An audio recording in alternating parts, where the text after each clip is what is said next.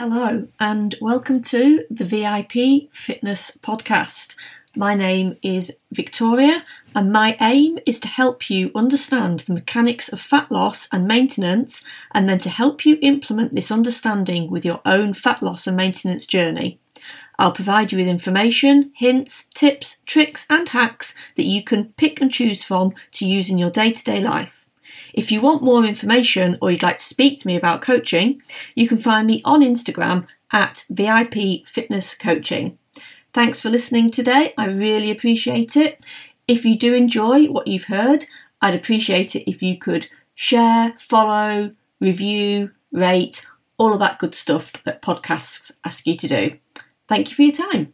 In today's episode, I'm going to be talking about NEAT, non exercise activity thermogenesis. And as part of that, I'm going to go back to calories a little bit, but explain the other side of the equation. So last week I talked about calories, what they are, how they work, all of that kind of thing, mainly from a point of the calories that you take in so the calories that you eat on a daily basis. This week, I'm going to be looking more at the calories you expend and focusing primarily on NEAT activity. So, getting down into the other side of the calorie equation, calories that you expend. Now, to be in a fat loss phase, you need to make sure that your calories in are less than your calories out.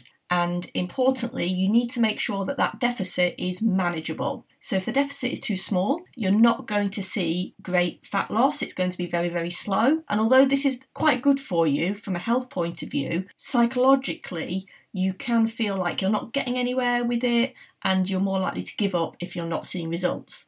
On the flip side of that, if your calorie deficit is too large, and you start dropping fat and weight quite quickly, ultimately it's going to be very hard to stick to this because your body will respond by making you hungrier, making you move less, and you will have that wild pendulum swing back to possibly overeating and taking on too many calories. So, getting the balance right is really, really important. Now, looking at how you use calories on a day to day basis, there are four main ways that your body uses calories. Out of those four ways, one of them we have very, very little control over. You might hear, you know, certain disreputable PTs, supplement companies, weight loss programs telling you that you can change this, but you can't. I'll go into more detail on that. So, calorie expenditure. The biggest use of calories that you will make on a day to day basis is your resting metabolic rate or your base metabolic rate. And this is the energy that your body uses just to be you, just to keep you alive, to keep your brain ticking over, to keep your heart beating, get you in and out of bed, basic day to day living. And there's very, very, very little that you can do to actually change this. It makes up roughly 70% of your calorie needs. And that 70%, like I say, is not really changeable. The bigger you are, the more weight you're carrying, the higher this number will be. And the smaller you are, the shorter and the less weight that you carry, the smaller this number will be. So if you're a very small, petite, low weight woman, your resting metabolic rate will be quite low. If you're a very, very tall, very muscular, very heavy guy, your resting metabolic rate will be quite high. So, resting metabolic rate, we can't do anything about that. Next highest on the list is NEAT, non exercise activity thermogenesis, and this makes up 15% of our daily energy needs. Now, I'll come back to NEAT because I just want to explain the other two first of all before we go into the nitty gritty of what NEAT is. The third highest use is the thermic effect of food. We covered this a little bit last week in how different macronutrients use different amounts of energy and fibre, things like that. So if you've got a diet that's quite high in protein and fibrous foods, you're going to use a fair bit of energy just breaking down those foods. Whereas if your diet is primarily focused on fats, refined sugars, very easy to access carbohydrates, you're not going to get a lot of thermic effect from burning that food. Your body finds it really easy to break down, so you're not going to burn a lot of energy consuming those foods. For example, if you had a chicken salad with lots of fibrous carbohydrates with it, lots of leafy green veg and tough fibrous things, you're going to use quite a lot of energy burning that meal just to get the energy out of it. Whereas if you had, for example, like a chocolate bar with some peanut butter in it, nuts, that kind of thing, you're going to burn those very easily and get most of the calories out of them. So even though the calories might be equal, you might have a 500 calorie chicken salad versus a 500 calorie bar of chocolate, you're not going to get all of those 500 calories from the chicken salad. However, the chocolate bar, you will probably get the majority of those calories for you to use in your day to day activities. And then finally, you've got exercise activity thermogenesis or EAT calories that you burn through exercise only really make up about 5% of the calories you use on a day to day basis. So when you hear the phrase, you can't outtrain a bad diet, technically this isn't quite true. However, the amount of exercise you would need to do to burn off any extra calories that you're eating is quite extreme. So when they say you can't outtrain a bad diet, technically you can, but you have to be training for a marathon, you have to be like a Tour de France cyclist, you have to be rowing for one of the university teams, you have to be doing such a level of exercise that most people cannot really achieve that. If you're working in a job, you've got children, you've got family, all of that, you're not going to be able to meet the exercise levels needed to train out a bad diet. So that's what they mean by that. You can't out train a bad diet. It's purely a, a time and training issue. You can technically do it, you just wouldn't want to. So, going back to NEAT, NEAT is the area in your calorie expenditure where you're going to have the most and the best effect. NEAT is covering all of the basic movement that you make throughout the day that doesn't technically class as exercise.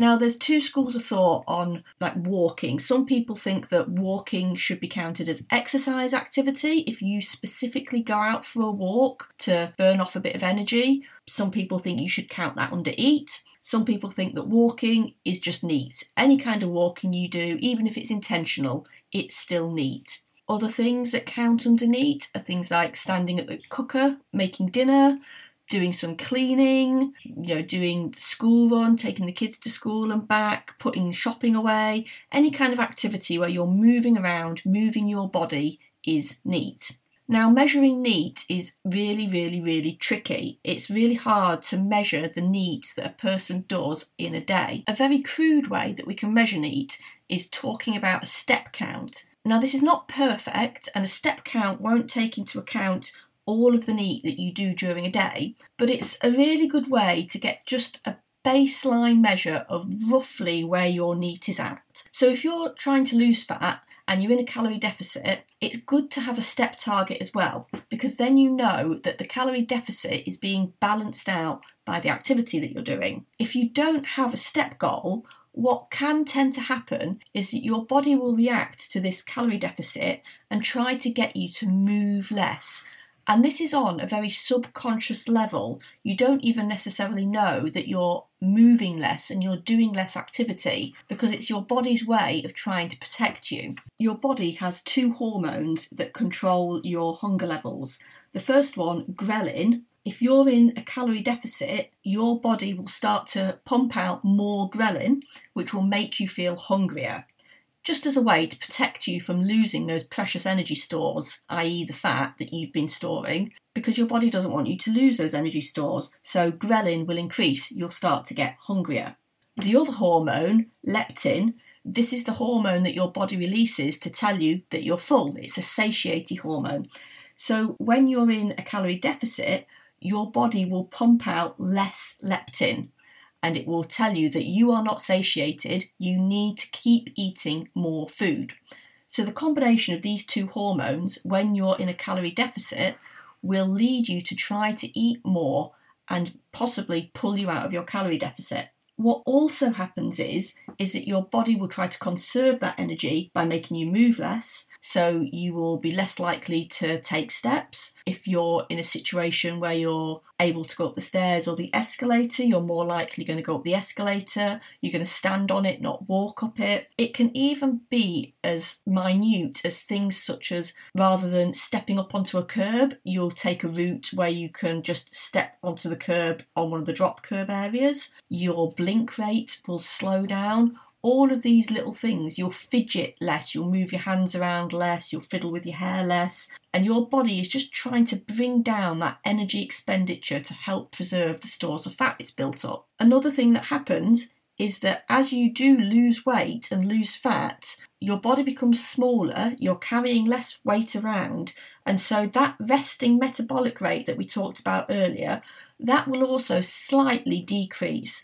It's not a massive decrease, it's nothing you need to worry about, and it's nothing really that you can change. The only way you could change it was by gaining weight again to bring it back up, which kind of defeats the point of what you're trying to do. So, NEAT, NEAT is the area where you can make changes. So, having a good step count, say for example, you're doing 7,000 steps a day, continuing to do 7,000 steps a day is a great way to maintain those activity levels. For optimal health, it's recommended that we get in 8,800 steps a day. So if you're looking for a target, aiming for that 8,800 is a really good place to start. If you are in a calorie deficit and you're trying to lose fat and you want to keep that rate of fat loss stable, possibly bringing the step count up to the 10,000, 12,000 mark would be a good place to go.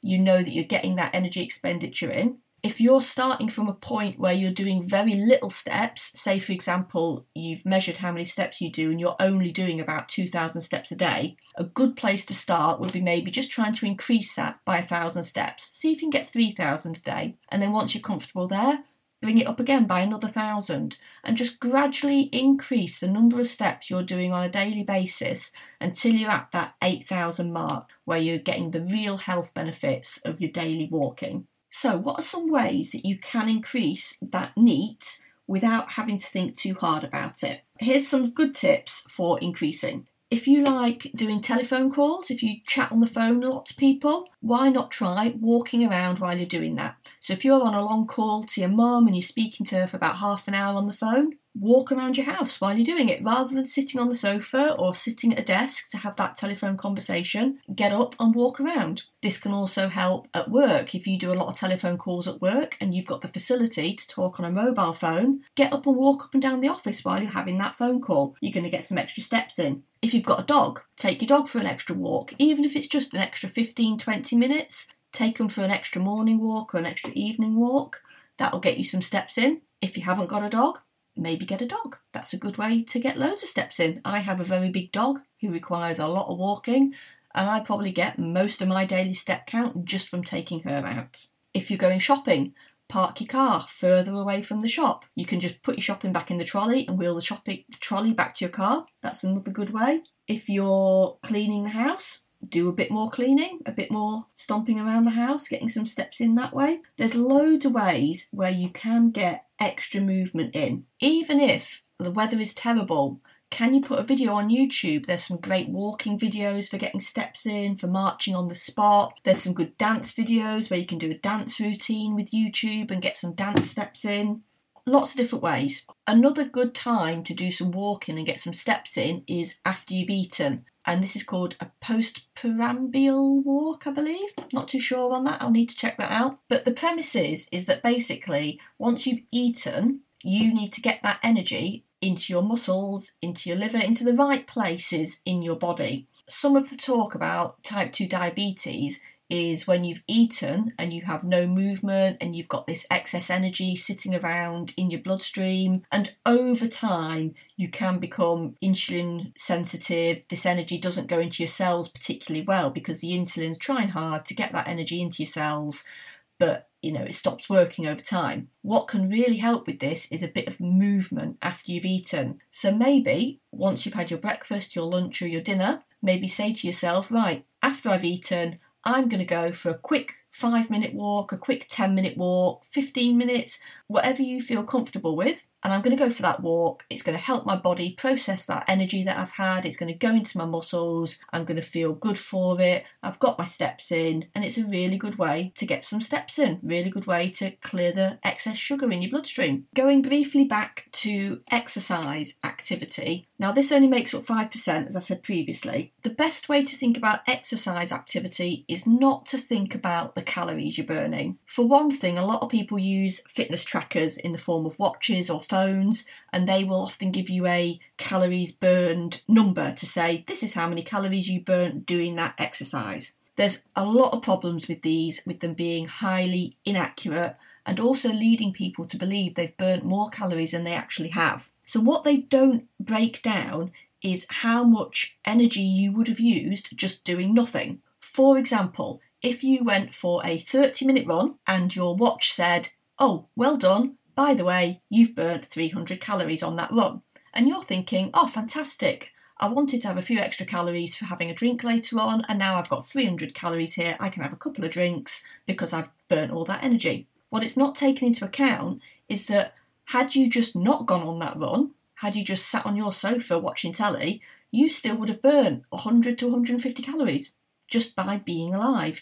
It's not broken down your resting metabolic rate as part of that exercise. And so you've got a wildly inaccurate number telling you you've burnt calories when you possibly haven't. Another thing it doesn't do is it doesn't always take into account your height, your weight, and your gender. So if you've gone for a 30 minute run and it says you've burnt 300 calories, that could just be an average number that the average person burns. And if you're a shorter, smaller, more petite woman, and you've gone on a 30 minute run, you might have only burnt 200 to 220 calories, not 300.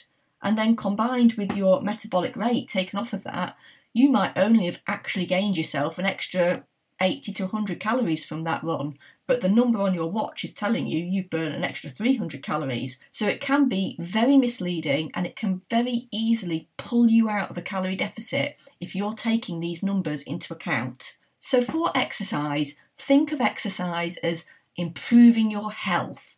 Exercise is not for fat loss, exercise is for health improvement. If you're doing cardio exercise, that's going to improve your heart and your lungs. It's going to help your body process excess energy in your bloodstream as well. If you're doing resistance workouts, if you're lifting heavy things, you're going to get strong bones, you're going to get strong muscles. As you lose fat, your body's going to look toned and you're going to look really good. Don't use exercise for burning calories think about NEAT. Where can you increase your NEAT? That's where your calorie burn is going to come from. So, the bottom line on all of that, you can't do anything about your resting metabolic rate. Any fitness thing online, any supplement companies, anything like that that tell you you can, don't believe them, they just want your money.